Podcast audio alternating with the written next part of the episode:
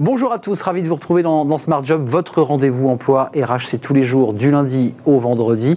Débat, analyse, expertise et vos rubriques habituelles. Évidemment, aujourd'hui, bien dans son job, éclairage avec euh, Flaubert Vuillier sur le concept de marque employeur. On en parle beaucoup sur ce plateau. Euh, ça vient d'où? À quoi ça sert? On en parle avec lui dans quelques instants. Le livre de Smart Job, rions un peu tiens, de ce concept qu'il en est plus un d'ailleurs sur le télétravail. Le télétravail, je me marre. Bah oui, c'est une BD assez drôle de toutes les situations de vie autour du télétravail. C'est écrit par un, dessinateur, Gabs, il sera notre invité. Un livre sorti aux éditions Erol, le cercle des experts, comme chaque semaine, pour balayer l'actualité qui est riche. On reviendra évidemment sur cette euh, cinquième vague de contamination, avec déjà des bruissements, des rumeurs sur une éventuelle euh, reconfinement. Faut-il d'ailleurs reconfiner les personnes non vaccinées? On reviendra sur ce sujet, puis on s'intéressera aussi euh, au contrôle des, chômeurs. C'est une mesure qui passe mal.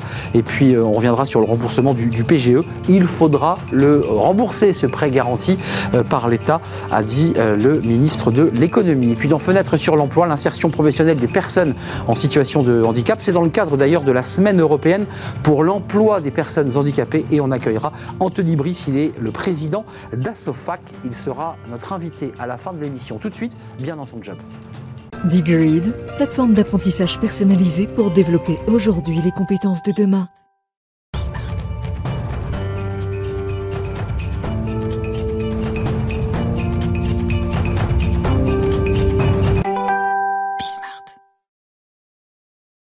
Bien dans son job. On va parler aujourd'hui alors d'un sujet euh, qu'on utilise souvent. Alors c'est un peu la langue managériale. On parle souvent de la marque employeur. On accueille beaucoup ici de dirigeants qui nous parlent de la marque employeur.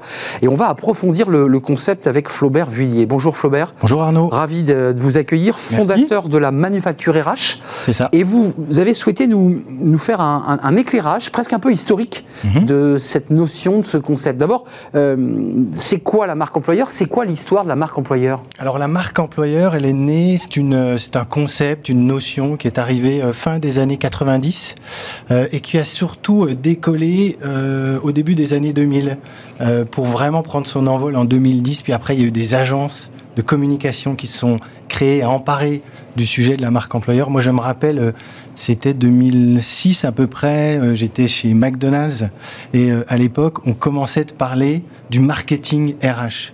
Je me rappelle, on avait fait. Mais euh, ça part de là, en fait. Exactement. On avait fait une présentation devant euh, plus d'une centaine de, directrices, directeurs. Et quand on a prononcé ce mot-là, on a vu un peu. Euh, voilà, ça s'est un peu froncé en face de nous. C'est quoi ça C'était un peu de notions paradoxales. Marketing. Ah ressources humaines, ça se mariait pas encore tout à fait bien. Surtout qu'avant, c'était directeur du personnel. Surtout qu'avant, c'était directeur du personnel, et encore avant, c'était euh, des gens qui venaient plutôt de l'armée. Voilà, donc euh, euh, le concept a quand même bien évolué, bien avancé. et aujourd'hui, c'est vrai que ce, concept de marque employeur, il est bien ancré, mm. et beaucoup de dirigeants en parlent aisément. Alors après, Qu'est-ce qu'il y a vraiment derrière? Ça, c'est encore autre chose. Justement, de, quoi on parle? Quand, des CEO, quand des RH sur ce plateau nous disent c'est essentiel pour notre marque employeur, de quoi on parle exactement? Alors, si on devait un peu euh, résumer, déjà, on peut jouer un peu avec les mots. Euh, pour moi, c'est l'image de marque mm. au niveau euh, des emplois, au niveau des collaboratrices et des collaborateurs de la marque. Il y a un vrai écho, il y a une résonance, il y a un effet de miroir entre la marque corporate commerciale et la marque employeur. Il doit y avoir une cohérence. Il faut qu'elle soit alignée. Mais hmm. Mais c'est pas la même chose. La marque employeur est une facette de la marque corporate. Si on devait un peu trouver une définition, euh, ce sont des actions et des leviers euh, marketing qui vont permettre soit d'attirer à soi des euh, recrues et donc de recruter les bons profils, hmm. mais les talents, c'est les talents, les talents, les fameux talents, les fameux talents, les fameux talents. Et il faut pas oublier aussi que cette marque employeur, elle doit permettre de fidéliser et conserver hmm. les bons collaborateurs et les bonnes collaboratrices qu'on a dans l'entreprise. Juste une incise, auparavant, il y avait les, produits qu'on voulait vendre, donc on avait la marque corporelle, vous l'évoquiez, mhm.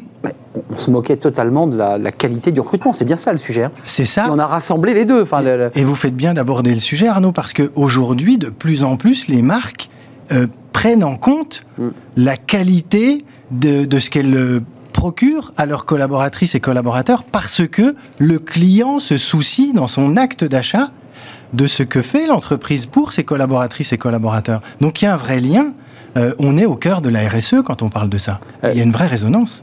Qu'est-ce que n'est pas la marque employeur? Parce que là, on, on- on l'a vu euh, en volume, mais en creux, c'est qu'est-ce qu'elle n'est pas cette Alors marque pour moi, ce que, ce que la marque employeur n'est pas, déjà, c'est pas un vernis. Euh, c'est pas, on n'est pas dans le RH washing. On n'est pas, vous savez, dans ce lambris, la cache-misère. Hop, on a un beau lambris. On est super avec nos collaborateurs. c'est creux derrière. Non, surtout pas. Euh, la marque employeur, c'est pas une réponse à. Moi, parfois, je discute avec des clients qui me disent j'ai du mal à recruter, on l'entend, ouais. je vais faire de la marque employeur. Non. Peut-être que c'est parce que tu n'as pas une marque employeur assez forte que tu as du mal à recruter. Donc la marque employeur, pour moi, c'est une conséquence de ce qu'on fait, des actions qu'on met en place au quotidien. C'est la graine qu'on sème et qui pousse. Mais c'est pas dans l'autre sens. Quand il vous dit je vais faire de la marque employeur, votre client, en fait, il vous dit j'ai envie de faire un peu de com autour de mes RH. Exactement. Donc il se trompe finalement. J'ai envie de faire de la com Ouais. autour de mes RH, montrer ce que je fais bien. Attention, il faut que ce soit profond, réellement vécu. Euh, quand on parle de valeurs dans l'entreprise, il faut que ces valeurs elles soient incarnées et vécues au quotidien par les collaboratrices et collaborateurs. Alors Flaubert, rentrons un peu plus encore. On a vu le concept, mais qu'est-ce qu'elle apporte réellement? Parce qu'une fois on a éliminé ceux qui font du RH washing, il y a ceux qui sont vraiment euh, engagés dans cette marque euh, employeur. Qu'est-ce que ça apporte vraiment? Ben, on voit tout de suite, alors il y a plusieurs leviers, le sujet de la marque employeur est en, en- en interaction avec pas mal de sujets, le recrutement, Mm. évidemment on a plus de facilité à recruter, quand on a une marque employeur qui est forte, on va même pas chercher, les Ils viennent. collaboratrices, collaborateurs, les recrues viennent directement euh, à la marque employeur. Mm. Après, il y a quelques chiffres hein, qui circulent, euh, qui circulent là-dessus, mais on sait très bien que euh, 9 candidats sur 10 vont se renseigner sur la marque avant de candidater. 80... Bon, jeter un œil sur Internet aussi un peu Oui, pour bah, voir tout exactement. ça. hein, euh, Exactement. Qu'est-ce qu'on dit sur la boîte, quoi Exactement, euh, euh, c'est tout à fait ce qu'ils font. Ils vont regarder ce qui se dit euh, sur, euh, sur l'entreprise. 72% euh, des collaboratrices, enfin, des, des- des futures recrues vont se renseigner sur ce qui se passe et regarder comment ça fonctionne dans l'entreprise. Éviter les départs, vous l'évoquiez tout à l'heure, parce qu'il faut non seulement attirer les talents, mais une fois qu'on les a fait venir, il ne faut pas qu'ils s'en aillent au bout de six mois.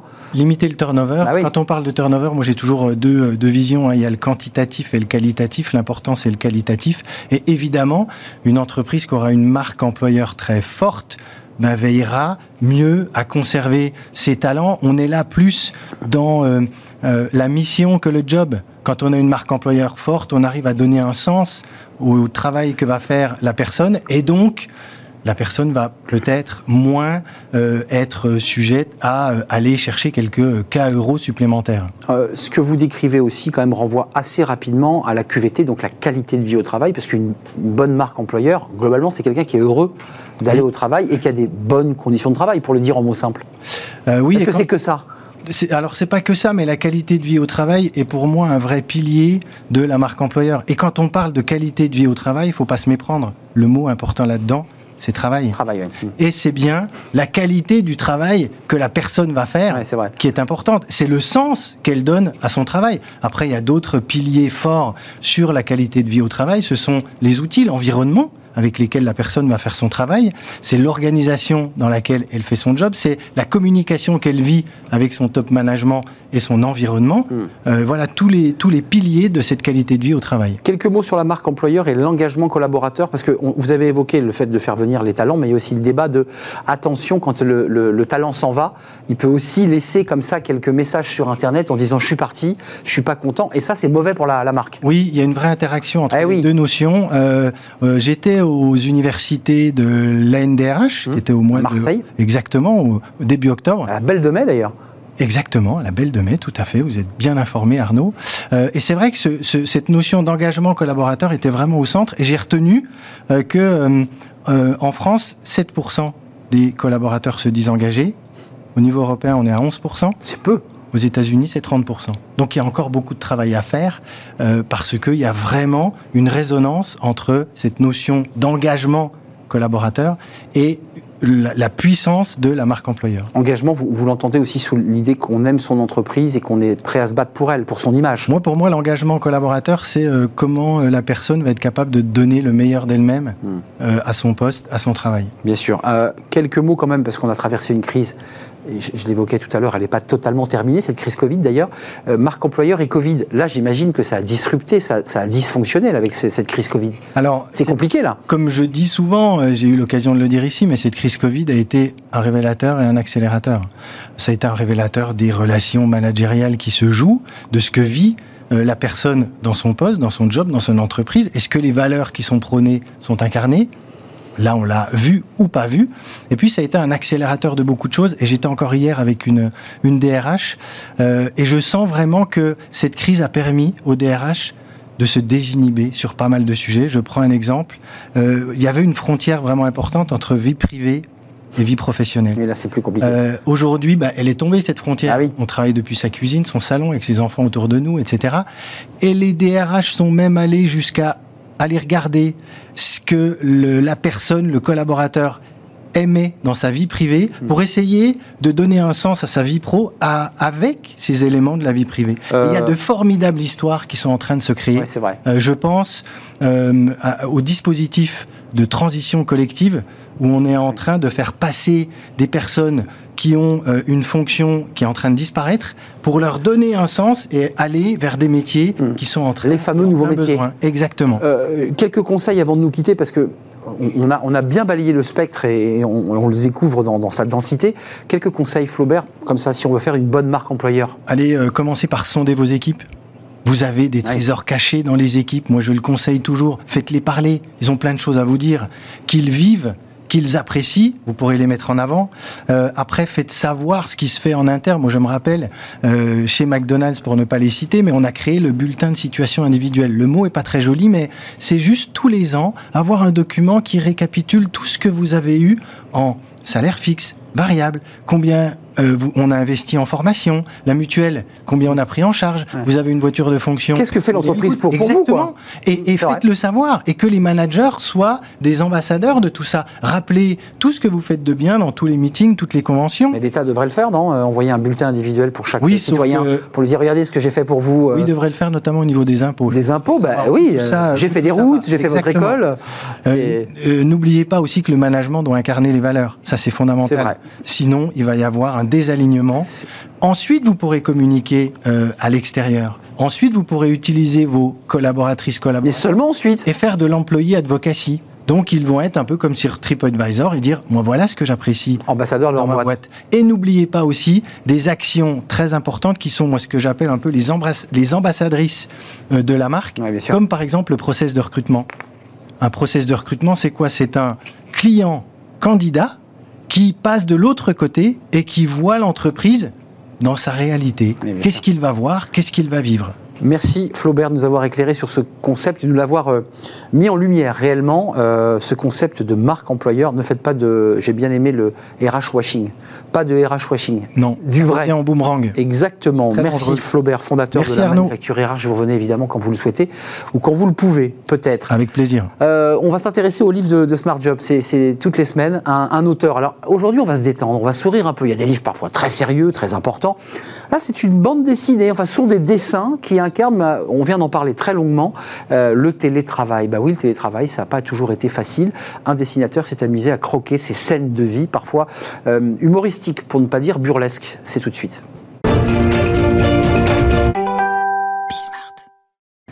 Le livre de Smart Job. Rions un peu, sourions un peu de parfois ce que l'on subit comme une contrainte, on se plaint. Euh, Gabs est avec nous, c'est le livre euh, de Smart Job, le télétravail, je me marre. Gabs, c'est l'auteur. Merci d'avoir répondu à notre invitation. Euh, elle est pas belle, mon équipe, avec évidemment des, des visages d'un télétravailleur. Gabs, d'abord, avant de parler de ce livre, parce que vous avez fait toute une série de Je me marre, parce que vous observez le monde du travail et la vie.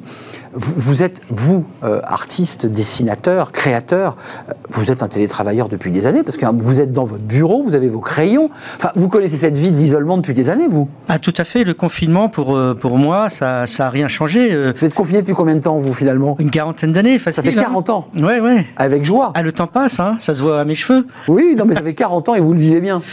Euh, oui, mais de toute façon, les peintres, les écrivains, euh, on est tous confinés. On travaille d'abord chez soi et, et, et voilà, on n'a pas, on n'a pas besoin de sortir de chez soi pour trouver des idées. Alors, ah, si, voir, il faut on... quand même sortir pour trouver des idées. Oui, oui, quand même, parce que là, vous êtes inspiré. Il y a, il y a, il y a beaucoup de, de, scènes de vie euh, qui sont extrêmement drôles, avec un chat. Vous avez un chat dans la vie? Parce qu'il y a souvent un chat dans vos dessins. J'ai eu un chat. Voilà, mais bon, euh, les chats aussi ont des espérances de vie limitées.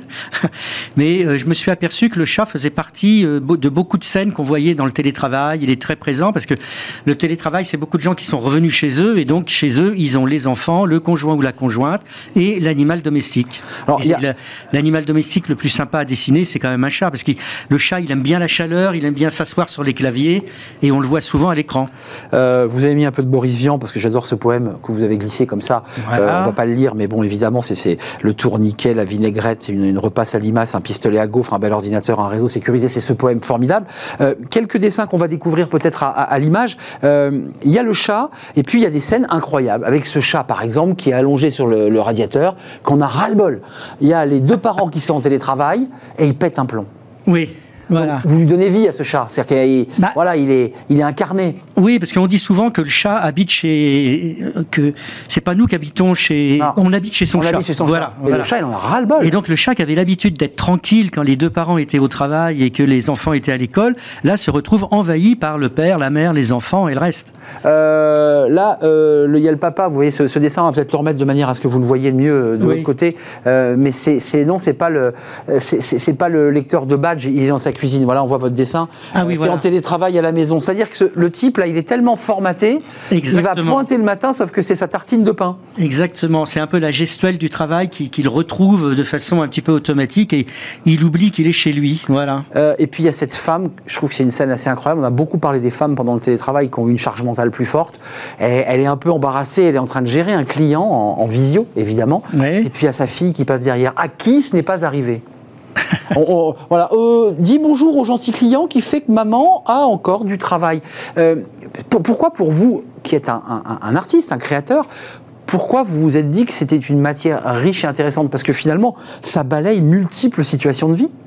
Alors, j'essaye de faire des livres régulièrement sur le, domaine du travail parce que comme j'interviens beaucoup dans les entreprises pour animer des conventions, des séminaires, des, débats, j'ai beaucoup de matériel et, donc j'ai un retour sur l'entreprise comme ça. Et là, le sujet, il s'est carrément imposé à moi et à l'éditeur. C'était le télétravail. Donc euh, j'avais des projets sur le RH qui vont être peut-être pour une autre, pour l'année prochaine, mais là, c'est le travail s'est imposé. Et alors, ce qui était intéressant dans le télétravail, c'est que c'est pas que du travail. C'est vraiment le travail chez le, le, particulier et le particulier au travail. Donc tout était mélangé. Hmm. Euh, c'est ça qui m'a, c'est ça qui m'a intéressé, quoi. C'est que il y a des moments très drôles, puis il y a des moments aussi, et justement grâce à la magie du dessin et à votre humour, à votre trait, on voit aussi euh, la tentation du manager qui veut vérifier la motivation du salarié, qui dit je vérifiais quand même, je suis Martineau. Euh, vous voyez le salarié en quatre petites, en quatre strips, en quatre vignettes, motivation. on voit qu'à la fin il s'endort sur le clavier. Bah, c'est assez grinçant parfois cette relation au travail dans le télétravail. Alors, une fois que j'ai le sujet, je m'inspire de ce que j'ai vécu, de ce que, mes, de ce que j'ai entendu, de ce que mes amis qui travaillent dans, dans, l'entreprise me racontent. Mais après, je, je bosse, comme on dit. Donc, j'ai lu beaucoup de livres sur le travail. J'ai lu tous les articles qui sortaient sur le télétravail à l'époque.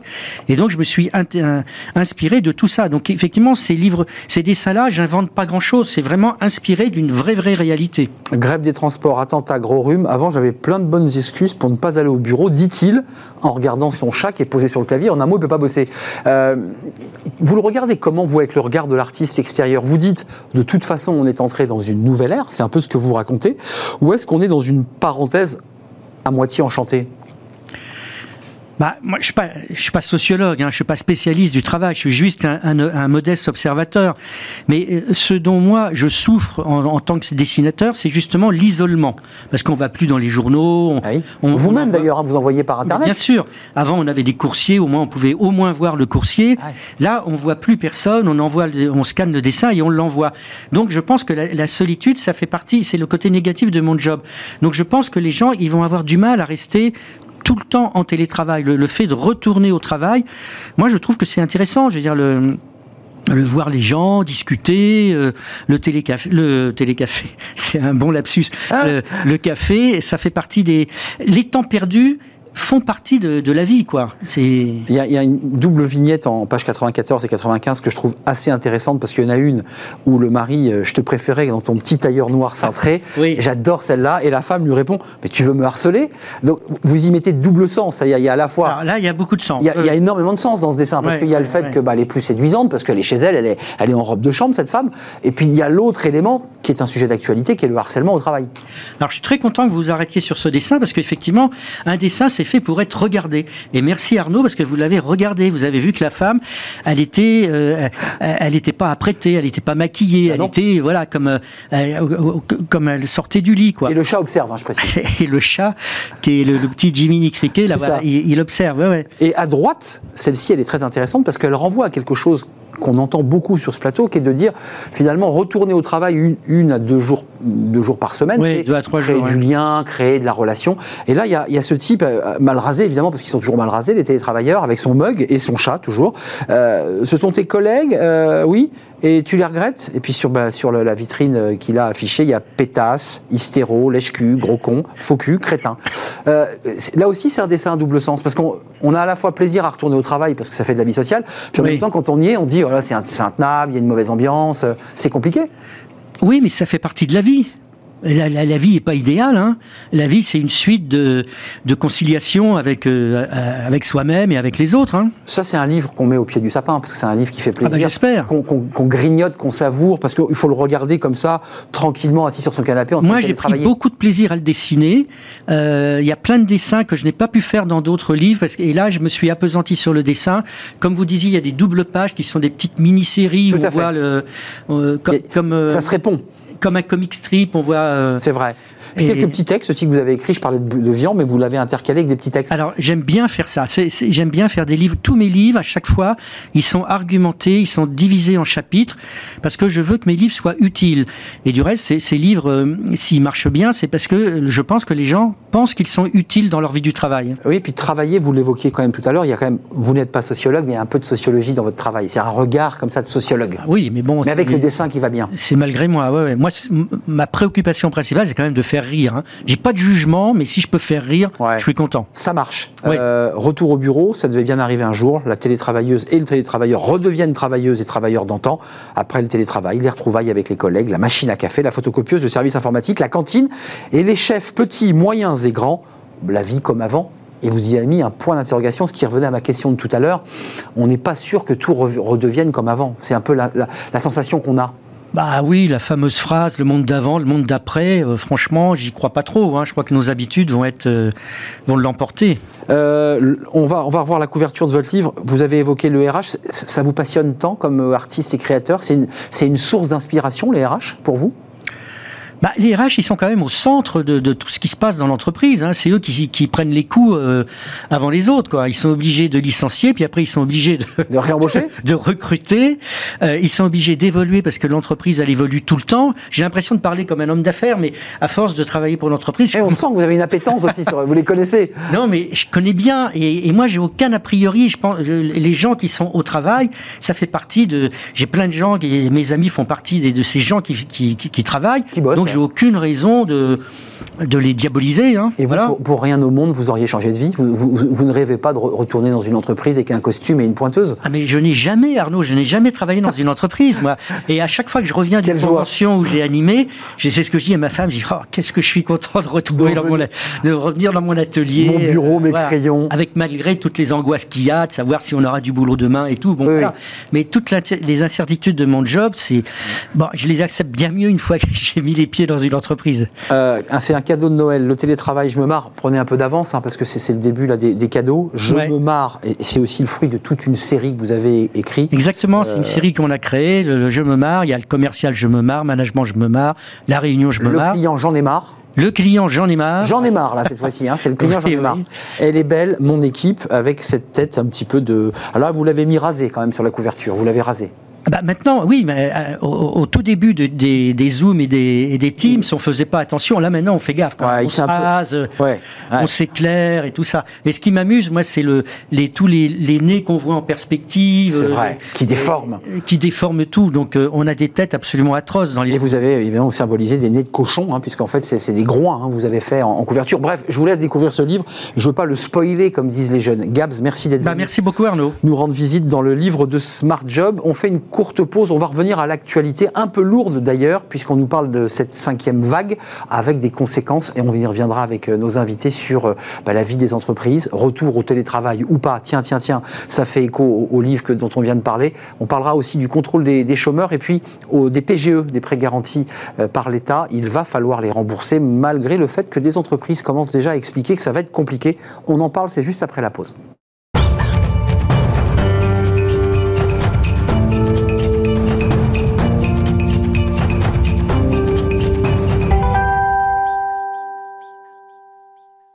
Le cercle RH, comme chaque semaine, le cercle des experts pour balayer l'actualité, avec une actualité qui s'est invitée euh, très récemment, cette cinquième vague épidémique, avec toutes les questions qui en découlent. On est en train de réouvrir la boîte à outils euh, qu'on avait ouverte il y, a, presque six mois, pour savoir ben, quel outil on allait utiliser. Alors certains pays européens, nos voisins, euh, reconfinent les non-vaccinés, l'Allemagne va prendre des mesures, les Pays-Bas, la Belgique et la France reste prudente. On va y revenir dans quelques instants. On parlera du contrôle des chômeurs et puis du paiement des PGE, parce qu'on avait eu ce débat ensemble déjà avec mes invités. Est-ce que le PGE sera réglé, pas payé? Est-ce qu'on en fera euh, une dette euh, payée par l'État? Non, il faudra payer ces PGE. Je vous présente mes invités. À ma gauche, Olivia Copin. Bonjour Olivia. Bonjour Fondatrice de Juste Business, enseignante au CELSA. Merci d'avoir répondu à notre invitation. Marine Balançard est avec nous. Bonsoir Marine. Bonjour. Euh, pas bonsoir d'ailleurs, bonjour. Directrice générale du cabinet de formation et de conseil Ariséal. Euh, vous signez et vous publiez beaucoup euh, dans les colonnes de l'Obs, de, l'Express, et vous vous intéressez précisément à la façon dont on décide.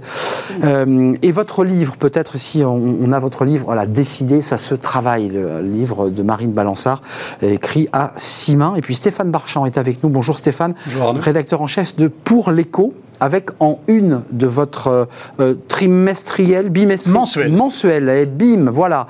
Euh, on va voir la une. On, voilà, on a celle de novembre. La main bien visible de l'État, ça c'est un sujet dont on risque de, parler, les PGE tout à l'heure, et le contrôle des, des, chômeurs. Rentrons dans notre cinquième vague épidémique, augmentation du nombre de cas, et j'ai le sentiment, avec un peu d'angoisse, en vous posant la question, que nous sommes repartis dans un nouveau round. Chaque automne, nous repartons dans une vague épidémique avec des conséquences qui vous inquiètent ou pas. Est-ce qu'il faut, je vous la pose abruptement, décider de confiner ceux qui ont décidé de ne pas se vacciner? Qu'est-ce que vous en pensez? C'est très compliqué de répondre comme ça, euh, oui, non, en tout cas... Euh, Certains pays l'ont fait, l'Autriche a décidé de prendre cette mesure. Est-ce qu'elle serait acceptable en France? On est quand même dans une année particulière. On est dans une année d'élection présidentielle, les tensions sociales. Enfin, on voit bien que tout, voilà, ça, peut prendre très rapidement. Donc, je pense que le gouvernement va bien se garder de prendre des mesures aussi euh, radicales. Vous avez glissé déjà sur le débat politique, hein Mais parce que c'est politique. En fait, depuis le début, c'est un débat à la fois sanitaire, économique et forcément politique, puisque ça a porté atteinte à nos libertés fondamentales. Donc, c'est à 100% politique aussi. Euh, et, je pense que c'est un, sujet assez, délicat. Après la cinquième vague, il faut, euh, ça va surtout se dans les hôpitaux. À partir du moment où les hôpitaux, euh, que les taux de contamination explosent, c'est une chose. Pas engorger les hôpitaux voilà, encore. Mais à hein. partir du moment où les hôpitaux ne sont pas encore complètement dépassés, euh, a priori, euh, la hmm. question ne se pose pas encore à l'école. Année compliquée, année présidentielle, prendre des décisions comme cela, évidemment, c'est, ça a des enjeux politiques. Vous en pensez quoi, Marine Balançard Les entreprises commencent déjà, là, les, les entreprises d'événementiel commencent déjà à arrêter les événements. Enfin, on a des prémices des entreprises, les RH commencent à réfléchir à la manière dont ils vont réorganiser les plannings. Alors, la cinquième vague a commencé officiellement hier. C'est ça. On l'a annoncé hier. Et mauvais signe, c'est quand on revoit euh, Jean-François Delfrécy. Et les C'est vrai. Il réapparaît à l'écran. Donc lui, Gabriel Attal, Olivier Véran, Emmanuel Macron, Jean Castex.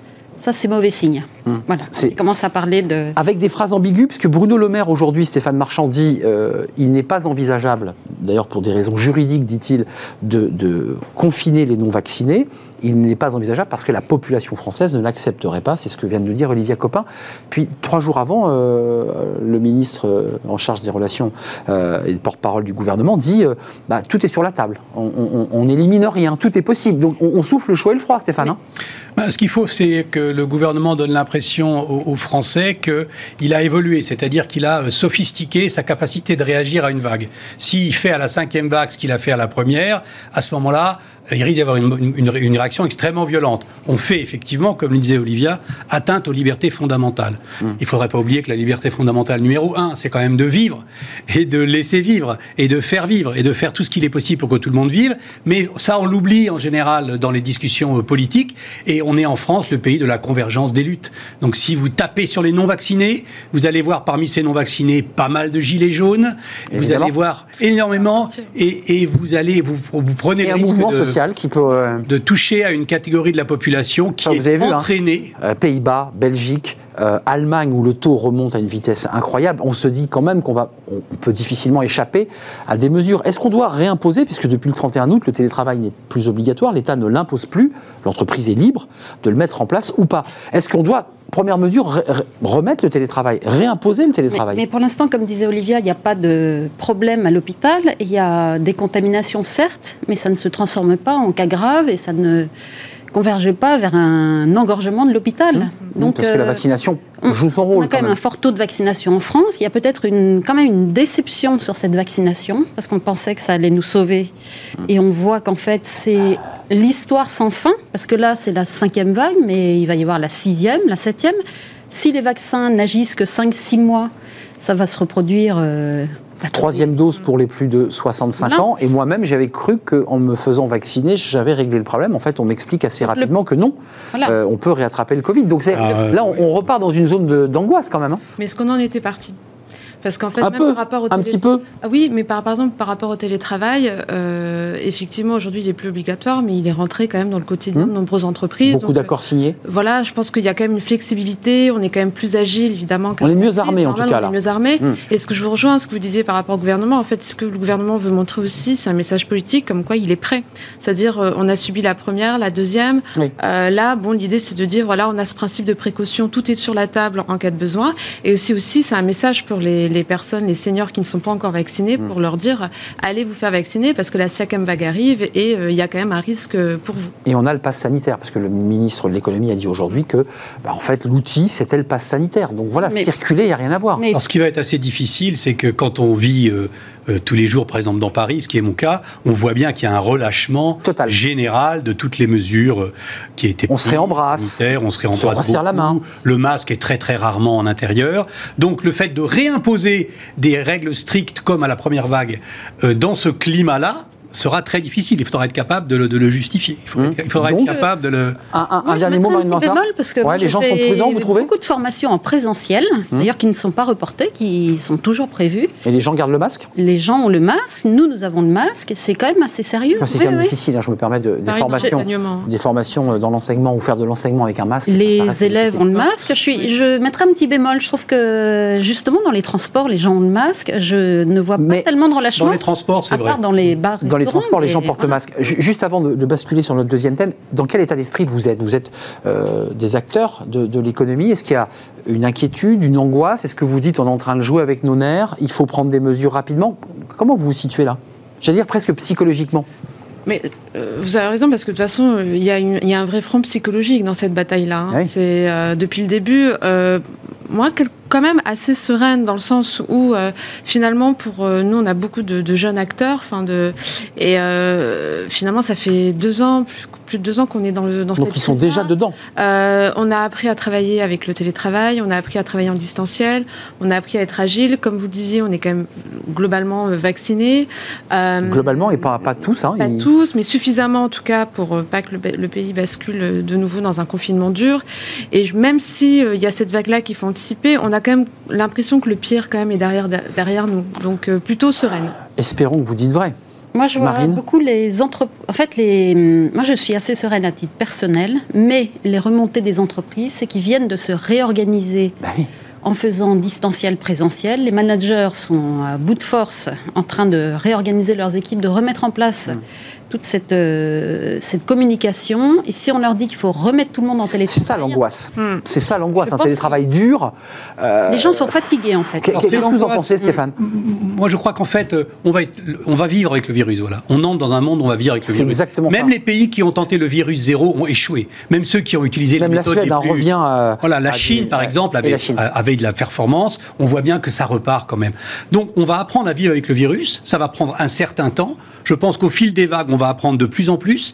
On va apprendre de travail complètement hybride, c'est-à-dire euh, visio, présentiel, et que ce soit agréable. Parce que pour le moment, ça n'est pas agréable. Le concept de- d'hybride n'est pas encore très au point. Hmm. On va sophistiquer et donc on va apprendre à vivre avec le virus. Voilà ce que je, pour positiver, je pense qu'on faut, et donc il faut une parole de vérité autour de cette question et qu'on nous dise Oui. que à chaque fois que les températures descendront en dessous de 5 degrés, puisque c'est à peu près de ça dont il est question, bah, le virus sera là, puisque c'est aussi un virus qui, qui vit paradoxalement euh, quand il fait froid, Mais- euh, contrairement à ce qu'on pouvait Oui, mais il imaginer au départ. quand même. Enfin, je, je me demande s'il n'y a pas un côté politique aussi. Enfin, je peux pas m'empêcher. Vous, vous trouvez qu'on joue un peu comme ça avec le feu Il y a quand même des perspectives de médicaments, il y a des autorisations qui sont demandées, il y a des vaccins qui vont arriver euh, à virus inactivé. Il y a quand même beaucoup de choses Sanofi qui a toujours arrivent. son médicament là en préparation Non, mais il y a beaucoup de choses qui arrivent qui. f- Enfin, The Economist a titré le Covid c'était fini. Voilà. La semaine dernière. Pour eux, c'est réglé parce C'est qu'on a réglé, un. ça, ça va être terminé, on est sur la fin. Et donc, euh, en France, on a une échéance politique. Eh oui, Voilà. eh oui. Il faut que les gens soient calmes et hum, Docile. dociles, mais Ah oui. les entreprises remontent quand même euh, une petite Alors, agitation Vous mettiez les pieds dans le plat, Voilà. c'est-à-dire qu'on on jouerait le levier du Covid pour. euh, pourquoi d'ailleurs Non, mais- bah parce qu'il y, a quand même- il y avait quand même les Gilets jaunes il y a trois ans. Hum. Et Voilà, des images donc on est tous sous cloche. Et il y a toujours cette question du pouvoir d'achat qui n'est pas réglée en France. Et on va y revenir d'ailleurs. Euh, vous en pensez quoi, Olivia Copin, pour, pour un dernier mot sur ce sujet? Euh, oui, bah alors, The Economist euh, annonce que le, la- la- le Covid est terminé. C'est pas ce que dit l'OMS en tout cas. Enfin, donc, euh, en fait, il y a, il y a des- en fait, la, la difficulté, c'est qu'il y a une conjonction d'expertise. Il y a l'expertise économique, médicale, Médicale. politique, et donc il faut arriver. Et je suis d'accord avec vous à trouver euh, euh, quelque part une ligne de vérité, de, de- Hmm. de clarté. euh, Reconnaissons tous les ça. quatre qu'on est un peu dans le flou quand même. S'il y a une forme de. Oui, il y a une campagne. d'incertitude, de jeu. On ne sait pas s'il y a un jeu de dupe autour de ce sujet, si on est dans la vérité ou la réalité. Non, c'est pas cas, dupe. pour revenir aux entreprises, C'est je pense que la, la- la- le, ce qui est très important, c'est justement garder ces outils-là euh, dans sa boîte euh, à outils, et notamment sur le télétravail. Je vous rejoins. C'est vrai que ça va être difficile pour les entreprises qui, avaient, qui étaient complètement revenues à temps plein, qui avaient, qui avaient un peu repris le, bah, la manière de travailler du monde d'avant. Ça va être plus compliqué pour elles. Après, pour celles qui ont déjà intégré, et il y en a beaucoup, Donc, cette c'est- agilité, Oui. euh, ça, ça sera plus simple. Mais, euh, Les, les entreprises qui croient que l'on peut manager en distanciel comme on manage en présentiel vont Pas de subir de, graves défaites. Il y aura beaucoup, beaucoup de chutes de productivité. Évidemment. Mais il faut qu'elles s'adaptent. Il faut Mm. qu'elles adaptent à l'outil, à la nouvelle réalité. Euh, deuxième thème qui est, un thème d'ailleurs là aussi parce que tous les sujets dont on traite sont dans un contexte de campagne présidentielle. Donc c'est des thèmes qui sont abrasifs qui suscitent la polémique et le débat. Le contrôle des chômeurs. Ça c'est un vieux un vieux sujet hein, il ne date pas de l'allocution du 9 novembre d'Emmanuel Macron. Depuis fort longtemps euh, les pouvoirs successifs visent à contrôler les chômeurs pour vérifier ou pas Stéphane si euh, ils sont dans une recherche active. Le président Macron a dit le 9 novembre lors de cette allocution qui traitait d'ailleurs plus des sujets économiques que, que du, Covid d'ailleurs, les demandeurs d'emploi qui ne démontreront pas une recherche active verront leur allocation suspendue. Vous dites, il a raison, vu la pénurie d'emplois, c'est-à-dire on nous dit près d'un million d'emplois non pourvus, il faut que les chômeurs se mettent au travail. C'est ce que le président Macron dit. Il y a Alors un ça- implicite dans cette phrase. Pour avoir vécu un certain nombre de campagnes présidentielles, c'est un marqueur de droite Ben oui, euh, soft qui revient systématiquement. ben oui. Euh, donc là, euh, je crois que c'est l'explication. Le vrai ficelle, problème, le vrai problème français, ça n'est pas le contrôle des chômeurs, parce que moi je trouve ça tout à fait normal. À partir du moment où les chômeurs ont une allocation de chômage, qui cherchent du travail, le véritable problème en France, c'est qu'il y a beaucoup de situations dans lesquelles vous avez intérêt à ne pas travailler, parce que vous serez toujours le même sujet. plus riche sans travailler. Donc c'est ça le sujet de fond. C'est un sujet au- auquel, semble-t-il, le gouvernement s'attaque, mais c'est très très difficile parce qu'il y a un maquis de niche, non pas fiscale, mais sociale, Social, absolument. qui fait que quand vous essayez Bah, vous de démêler tout d'un coup. toutes les niches sociales en même temps, à la veille d'une élection, c'est pas très simple. Non, c'est pas le moment. Gaspard Koenig, vous avez vu, monte un mouvement, se lance même dans la présidentielle. Le philosophe qui s'appelle Simple. Oui. Euh, et il évoque cette question-là de, de espèce de maquis. De... Vous en pensez Mais ça, quoi? mais- Le contrôle des chômeurs, vieille ficelle, certes, il y a un million d'emplois non pourvus. Tous les jours Oui. sur ce plateau, des gens viennent nous dire Moi, je trouve pas. Je ne trouve pas dans la Mais- tech, dans la restauration, Oui. euh, aide à la personne. Ils viennent sur ce plateau. Est-ce qu'il ne faut pas les inciter à aller, à aller prendre ces jobs Alors j'ai eu quelques explications parce que j'ai discuté avec des patrons de call center. Ah, Donc, eux embauchent des personnes Service client. plutôt au SMIC. Et alors, ils se trouvent confrontés à des gens qui arrivent lorsque ils sont en fin de droit de chômage, pas avant, qui ne veulent pas de CDI, ils veulent des CDD avec des primes, qui ne veulent pas faire d'heures supplémentaires, parce que si on fait des heures supplémentaires, on risque de perdre une prime d'activité. Et Eh oui, il y, a- y un plafond, il n'y a pas dépassé. Ils ne Les veulent gens, pas les gens font leurs calculs. ils ne veulent pas travailler plus pour ne pas perdre ce que verse la CAF, euh, cette prime d'activité.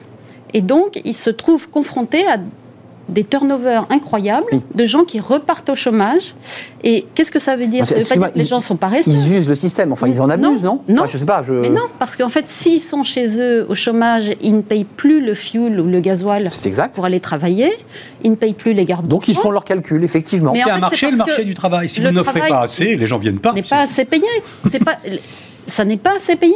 Et en fait, ils sont. à- on me disait que sur un mois, un- Ils sont à 30 ou 20 euros. Enfin, ils, sur le euh, gasoil, on me disait ils économisent 60 euros par mois. Et Donc- pour eux, c'est énorme. Donc ils ne vont pas au L'aller-retour en travail. voiture. Sans Donc, de la garde d'enfants. Donc Olivia gardes Copin, euh, l'enjeu qui est posé à travers cette phrase, qui effectivement est, est un- est une, une cible politique, enfin on vise un électorat quand on s'exprime de cette manière, mettons ça de côté, c'est le débat du pouvoir d'achat. Ces secteurs doivent rapidement euh, augmenter les salaires. Oui, c'est ça, c'est la, valorisation du travail. Euh, on, va en revenir après sur, sur le sujet, mais c'est comment, comment rendre attractif le travail? Euh, c'est-à-dire Ou certains travaillent. Ça- bah, oui, alors en tout cas, euh, on peut les énumérer. hein. Il y a la restauration, il y a, enfin, il y a quand même, on, on- on sait qui sont. Voilà, ils sont ciblés aujourd'hui. Ah oui. Voilà. Donc euh, c'est comment valoriser, c'est-à-dire euh, qu'est-ce que je vais coûter à l'employeur, comment valoriser ce que va me rapporter mon travail, et puis derrière aussi qu'est-ce que me coûte mon travail en termes de conditions de travail, en, en termes de conditions de vie. Est-ce que ce travail va me coûter ma vie de famille Est-ce que ce travail va coûter ma santé Euh, Et le Covid a, a- a disrupté Mais tout oui, ça. Les gens se sont fait, regardés, se sont dit après tout, j'ai une Covid, vie. euh, Le Covid, on parlait de quoi On parlait des premiers de cordée. Donc déjà, il y a eu ce premier choc. On s'est réveillé, on se disait en fait, les personnes qui nous aident au quotidien, c'est les moins bien payés. Mm. Vous aviez déjà eu ce sujet avec les Gilets jaunes sur euh, boucler la fin du mois, Exactement le travail pareil. pour, euh, pour la dignité du travail. Et donc c'est cette perception-là qui a changé. Donc euh, un salaire qui paraissait convenable il y, a, il y a trois ans, aujourd'hui, il est considéré comme précaire. Juste le contre-champ, Marine Balançard, juste quand même pour, pour qu'on soit un peu juste. Il y a les salariés qui disent moi je gagne pas assez quand je fais mes calculs, autant rester chez moi. Donc le modèle social est, est- est- est plutôt agréable, Mais il y a aussi les chefs d'entreprise qui, en contre-champ, disent moi je peux pas augmenter mes salariés. J'ai vu des, gens de la restauration, de la fédération des, restaurateurs qui disent nous on pourra aller jusqu'à 7%, mais au-delà on rogne sur nos marges, on gagne plus. C'est un sujet, ça, quand même. Je ne veux pas relancer le vieux débat sur les charges, mais, Oui, mais enfin, enfin, excusez-moi de le redire. Pour être brutal, si une entreprise n'est pas capable de payer les ressources dont elle a besoin, elle va disparaître. Donc C'est ça. triste, mais c'est la vie. C'est ça, c'est la vie. Non, mais je veux dire, avec les, les règles qu'on lui fixe, c'est-à-dire plus de 50% de, de charges quand on, on paye quelqu'un. C'est-à-dire pour un, un SMIC, on est à 1900 euros, 2000 euros euh, avec l'ensemble des charges. Enfin, c'est lourd. Non, je, je veux dire, c'est- cette question-là, on la met sur la table, on dit après tout, c'est notre modèle, il faut l'accepter. Non, ça vous choque ce que je vous dis? Il y a des études convergentes qui prouvent qu'en dessous de 1800 euros net de revenus, vous n'avez pas intérêt à être en CDI régulier. Clairement. Vous avez intérêt à passer Ah oui. le CDD avec des heures et tous les estimaux, etc.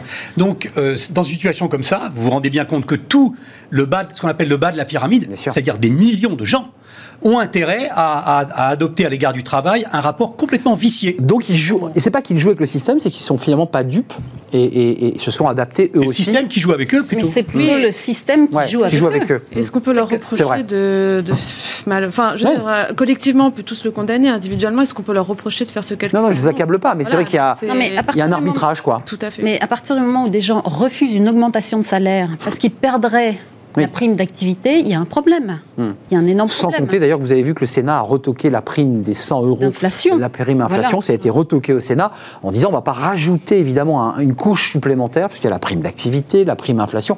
Et là, on rentre dans un maquis qui devient dingue et qui devient électoraliste. Terminons l'émission avec le PGE. On en a beaucoup parlé. Puis là, les mois passent. Euh, Les mois avancent et euh, certains espéraient, négociaient d'ailleurs euh, en sous-main en disant peut-être que tout ça va se transformer en dette, c'est à partir de mars 2022.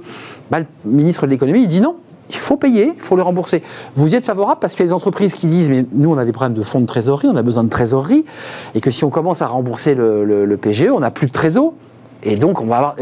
Vous en pensez quoi Ouais, En fait, ça vient d'être reporté à juin, À juin 2022. 2022. Donc déjà, on voit que c'est après les présidentielles. On est d'accord. Déjà, on va mesurer la longueur de la cinquième vague. C'est ça. juste, euh, ça donne un bon indicateur. On voit votre esprit aujourd'hui, on voit comme ça qu'il y a. Vous nous dévoilez les coulisses de choses qui nous échappent finalement. C'est ça, moi je, je suis naïf. Euh, Vous avez constaté aussi, Arnaud. Euh, Je sais pas, je- je- en tout cas vous nous éclairez. bah, c'est Olivia qui a ouvert le bal. hein, je- C'est vrai. Que. C'est Olivia. On les paye, on les, on rembourse parce que. Non mais d'un Bah, point de vue très macro. euh, faut les rembourser. Il, y a, il faut les rembourser. Il y a, je crois, 700 000 entreprises qui ont demandé des, des PGE. Il y en a 3% qui pourraient faire défaut. C'est les chiffres qui ouais, circulent. les chiffres sont assez c'est faibles. pas- C'est pas, Oui. pas dramatique. Mais il n'y a pas que les PGE. Il y a des entreprises qui ont pris d'autres prêts et qui, eux, vont devoir être remboursés assez, euh, assez Oui. rapidement. Et puis, vous avez, euh, vous savez que pendant les 18 mois de la pandémie, l'URSSAF a cessé de prélever les cotisations Eh oui. de toute une série d'entreprises. Eh Et, je sais de sources très sûres, puisque c'est personnel, que l'URSSAF recommence à percevoir ses Donc, arriérés de cotisations. on est d'accord. Et donc ça, ça peut Eh oui, ça faire s'empile. mal à une entreprise qui n'a pas surveillé sa trésorerie. Mais le- On est d'accord. Le PGE, c'est Très un- chaud. c'est une bouée de sauvetage, en fait. Et le problème des entreprises, c'est de garder cette liquidité au cas où, Ben oui. ou ce radeau de sauvetage. Et est-ce qu'elles vont réussir à, à reprendre le train de la croissance? Si une partie d'entre elles ne trouvent pas euh, les salariés dont elles ont besoin, il paraît que 4 PME sur 5 n'arrivent pas à recruter. On en revient toujours à ce si on sujet. manque de matières premières, si on n'arrive plus à recevoir les matières Eh ouais, ouais. premières Cercle on vicieux là. est-ce qu'elles vont avoir la croissance espérée? Est-ce qu'elles vont pouvoir rembourser le PGE Olivia. En fait, elles le gardent. On, on le rembourse? Parce que les entreprises que vous rencontrez, vos clients, ils, ils ont contracté des PGE ou pas? Certaines, pour certains, oui, mais euh, après. Certains euh, ne l'ont pas utilisé, il faut le préciser. Hein. Ils l'ont pas gardé en matelas euh, disons en attente. que, di- disons que c'est quand même un peu la fin du quoi qu'il en coûte. À un moment donné, euh, il va falloir quand même bien rembourser cet argent. Euh, là, on, on- on arrive sur une croissance de 6 et quelques De 6, pourcents. de 6%. Euh, si on peut pas les rembourser maintenant, on, enfin, ne pourra jamais les rembourser. Ça, Mais c'est un peu ça, c'est-à-dire quand vous voyez que les, les pays qui sont sortis plus tôt euh, euh, du déconfinement et, et- et qui ont connu aussi cette période de croissance intense et qui commencent déjà, qui commencent déjà un peu à s'essouffler, euh, il vaut mieux demander aux entreprises de les rembourser maintenant que dans un an, lorsque, ou en fin d'année, lorsqu'on commence, on commencera à ressentir. euh, Ah oui, Euh, parce que le- ça, va, ça va forcément baisser. C'est un, c'est un réajustement, cette croissance. hein. Il, il me semble que trois quarts des entreprises comptent les rembourser au fil de l'eau fil de l'eau. pendant six ans. C'est ça. Oui, Ils comptent pas du tout mais les il faut rembourser. euh, Oui, mais il faut bien commencer. Et d'ailleurs, on a, on a doublé, je crois, la, la durée du, délai de remboursement, parce qu'au départ, c'était beaucoup plus Non, court. vraiment, le- l'État a été le plus large. Ouais. Oui. Au-delà de ça, vous transformez ça en don, ou alors vous entrez au capital des entreprises. Mais enfin, vous C'était la question qui était posée d'ailleurs. l'État qui rentre au capital de 700 000 entreprises, ça n'aurait aucun sens. Euh, 130 Stéphane, d'ailleurs, dans, votre couve de, de- de Pour l'écho, enfin, vous soulevez aussi ce, ce- ce rapport-là du, du- du rôle de l'État, parce que là, on a vécu un moment historique, c'est-à-dire un homme comme Bruno Le Maire, qui s'était défini un temps comme un homme de droite, qui a fait campagne d'ailleurs euh, euh, pour la primaire des, des présidentielles au présidentiel, était assez libéral et finalement a mené une politique interventionniste un peu orthogonale à ce qu'il défendait. euh, Alors la droite n'est pas hostile à un État fort. Mm. La droite est hostile à un État obèse, c'est ce qui est tout à fait différent. Il faut dégraisser le mammouth là. Il faut, il faut rendre l'État le plus efficace possible. Parce qu'il y a des, il y a des, il y a des domaines dans lesquels l'État est le plus efficace de tous les acteurs économiques. C'est très clair, on vient de le voir pendant la pandémie. Et il y a des domaines dans lesquels il est extrêmement inefficace. Par exemple, il est au capital de plein d'entreprises avec une espèce de mollesse d'intervention qui bloque finalement le développement de ces entreprises. Donc voilà, un État efficace, un État au bon endroit, quoi. Mmh. Enfin, là où il doit être. ça, ça pouvait quand même l'intervention, la puissance de l'intervention euh, là pendant le Covid est assez orthogonale avec quand même ce qui a été développé par Bruno Le Maire. Enfin, c'est pas pour euh, euh, insister sur ce ministre, mais c'est vrai qu'il a l'action menée. Oui. L'État n'a jamais été aussi présent dans nos vies. Oui, mais on n'en voit C'est pas une encore les situation inédite. Inédite et historique. Ah oui. On est d'accord. Et puis on n'en voit pas les conséquences parce que l'endettement, euh, la dette Covid entre guillemets de- d'un demi euh, Hmm. trillion, Trillion. d'euros, Ouais. bah, il faut quand même la rembourser aussi. Sans compter la dette structurelle qu'on accumulait euh, et, qui est quand même très très importante. C'est vrai que ce- ce- cette dette, on a eu un, ancien ministre de l'économie qui nous a dit on va la faire rouler. Oui. Euh, son expression, là j'ai trouvé ça assez drôle, il a fait le geste comme si on roulait une pâte, euh, mais hein, on, va, Ouais. on la fait rouler jusqu'à quand Et pour reprendre le mot de psychologie prononcé par Olivia tout à l'heure, c'est normal qu'il y ait cet état d'esprit puisque vous, vous accumulez de dettes de plus en plus rapidement et vous payez de moins en moins d'intérêts à cause des taux qui sont très très, Très, bas. très bas. Donc les gens se disent bon ben alors c'est bon, tout va bien. Ah non, tout va Oui, pas il y a bien. une espèce d'illusion d'optique en ce moment. Il y a de l'argent. C'est très partout. étrange, l'état dans lequel on se trouve. Il y a des Oui. primes partout. On parle de la prime Macron. Ouais. Qui n'est pas la prime Macron, parce que. euh, Non, c'est pas lui qui. qui c'est, pas prend- Père Noël euh, Non, non. Macron. Mais c'est vrai qu'on est dans une situation hein. décalée, c'est-à-dire d'une économie qui repart, entreprises qui ont les carnets de commandes pleins, une pénurie de matières premières, pénurie de main-d'œuvre, on a l'impression Mm. qu'on repart, et puis finalement, il y a un effet un peu chaotique, un peu. On est entre deux eaux, c'est très, c'est très étrange. Oui, on est, on, n'a pas, on est encore un peu groggy, je pense. C'est ça, on n'est pas encore, euh, sorti de cette- La demande est là. Le pouvoir d'achat a augmenté. Aux États-Unis, il a même fortement augmenté pendant la pandémie. Et en face de ça, l'offre piétine. Ça, c'est Nous, le pouvoir d'achat, il a augmenté d'un point quatre. Mais enfin, quand vous voyez le, le prix de l'augmentation des matières premières, du gaz, de l'électricité, l'alimentation, de l'alimentation, hein, du blé, des pâtes, ouais. les Français disent, moi, je le vois pas. Moi, je, je vois pas très très bien l'augmentation de ce 1.4, qu'on- le chiffre qu'on découvre. C'est très étrange aussi comme sensation. Mm. C'est comme la sécurité. Il y a le sentiment d'insécurité, puis il y a l'insécurité. Euh, Et là, il y a Et puis on- Olivia, et pour puis, conclure. euh, oui, puis on ressent encore les impacts, c'est-à-dire qu'on n'est pas quand même sorti de, on est peut-être sorti de l'œil du cyclone, mais on n'est pas sorti un peu de cette. Bah, cinquième Vous vague. voyez aux États-Unis, par exemple, ce qui est intéressant, c'est le mouvement des, des- de la- cette vague de, de démission, c'est-à-dire Qu'on- se vous filme, avez, hein. euh, On se voilà, filme. et puis vous avez euh, quand même euh, que 55% des Américains euh, en août 2021 qui euh, déclaraient qu'ils allaient changer de travail dans les 12 prochains mois. Donc euh, on voit bien qu'en On en est là, nous aussi. Hein. il faut aller chercher les, les- les salariés les- et puis en même et après il faut arriver à les engager. Donc on voit bien que entre la pénurie, il y a aussi une vraie crise euh, euh, de sens en fait. aussi, De sens, ah bah, clairement. Au travail. Donc tout ça évidemment vient un peu abîmer, euh, amenuiser les ressorts de cette croissance. quoi. Bon, on suit au fil de l'eau chaque semaine finalement les, les soubresauts à la fois de, de l'actualité économique mais aussi finalement de, la psychologie euh, de l'économie. Merci de m'avoir rendu visite. Merci à Stéphane Marchand. La une de novembre, ça c'est le numéro pour l'écho qui est un super magazine. On va, on va voir la, la une, voilà, la main, la main bien visible de l'État. Euh, évidemment la main invisible, euh, en faisant référence à la main invisible. Euh, Olivia Copin, merci d'être venue Merci. sur le plateau, fondatrice de Juste Business, enseignante au CELSA. Et merci à Marine Balançard, directrice générale du cabinet de formation et de conseil Harry Zéal. On a vu votre livre sur bien décider, c'est bien cela? Décider, ça se travaille. Ça se travaille. Oui, j'ai pas oublié votre livre euh, cette semaine, ça c'est important de, le signaler. On termine notre émission avec euh, notre invité sur euh, eh bien, la, la place des personnes handicapées dans le monde du travail. Comment faire pour les accompagner? Comment faire pour leur donner, leur trouver un emploi? C'est pas si simple et on en parle avec notre invité.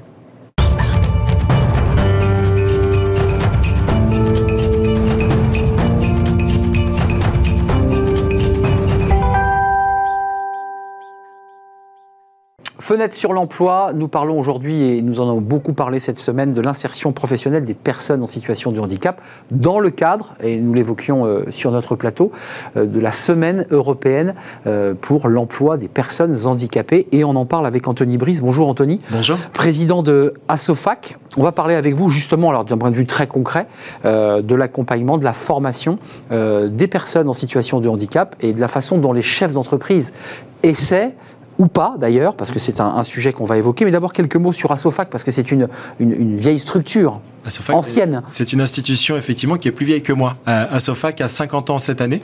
Euh, puisqu'elle est née en 1971 et, euh, et Asofac est vraiment spécialisée dans l'accompagnement des personnes éloignées de l'emploi en général. Hum. Alors, votre mission, parce qu'on va rentrer dans les choses concrètes, on a eu un, débat euh, euh, dans, le cercle RH cette semaine avec le directeur de, de la GFIP qui avait fait un sondage sur les jeunes, sur le ressenti des jeunes handicapés qui disaient qu'ils avaient plus de mal, ils mettaient plus de temps à trouver un emploi. Vous, vous vous êtes intéressé, je dirais, en contre-champ et vous avez sondé les cœurs des chefs d'entreprise. Alors, 76% des dirigeants considèrent qu'il s'agit, disent-ils, hein, je les cite, d'une opportunité, mais ils sont aussi nombreux à considérer qu'il s'agit d'une difficulté objective ou une charge supplémentaire dans l'organisation des entreprises. Ça, c'est 63%. Il y a encore beaucoup de travail à faire. Il y a du travail, et vous en parliez tout à l'heure, du, du côté des candidats euh, travailleurs handicapés. euh, il y a une statistique qui est assez affolante, c'est qu'il il y a 200, presque 250 jours euh, de plus de chômage pour une personne en situation de handicap. Et du côté des dirigeants d'entreprise, effectivement, vous le soulignez, il y a euh, 63% d'entre eux qui pensent que euh, c'est compliqué aujourd'hui d'accueillir euh, un travailleur handicapé, euh, dans le sens où il y a des, euh, des plans de travail à, à aménager, des horaires de Eh ouais. travail parfois conséquentes, et Des aménagements même de l'entreprise parfois Tout à fait. Il y a des handicaps physiques parfois qui nécessitent de changer euh, complètement l'état des lieux en fait de, l'entreprise en général. Comment vous faites? Parce que euh, vous êtes en partenariat avec la GFIB, donc justement sur l'insertion professionnelle des, personnes en situation de handicap.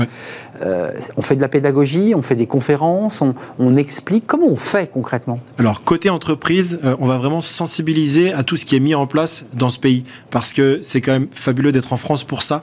Il y a énormément d'aides qui sont mises en place pour les entreprises et les entreprises ne les connaissent pas le plus souvent.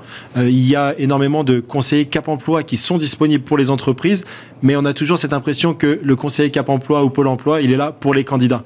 Mais il y a comme je le disais, il y a pléthore d'offres euh, sur, euh, sur les, les, subventions qui peuvent être allouées aux entreprises. Et nous, voilà, on a décidé de créer un service dédié à cela, qui va accompagner l'entreprise du point zéro jusqu'à l'obtention des, aides. Alors je voulais qu'on parle aussi avec vous parce qu'il y, y, a ce parcours du combattant euh, et vous êtes là aussi euh, pour mettre de l'huile, pour expliquer, pour, et puis pour expliquer les aides dont bénéficie, mm. dont pourrait bénéficier, mais il y a aussi cette initiative de Tutosmi. Racontez-moi, c'est comment comment c'est né et comment ça marche? Tutosmi, euh, Tutosmi c'est né en 2015. à la base, c'était une plateforme de mise en relation entre des personnes qui veulent apprendre et d'autres qui veulent transmettre. Et c'est devenu classique, classique, mais c'est devenu naturellement en fait le premier réseau de formateurs indépendants en France.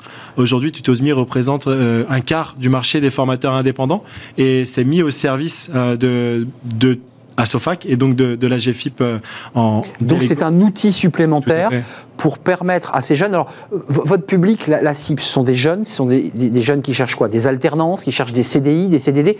Comment ça marche? Il y a beaucoup d'alternances en ce moment. Alors aujourd'hui, effectivement, et c'est d'ailleurs l'une de nos actualités, hein, puisqu'on ouvre un, centre d'apprentis euh, dans le même temps au, sein du groupe.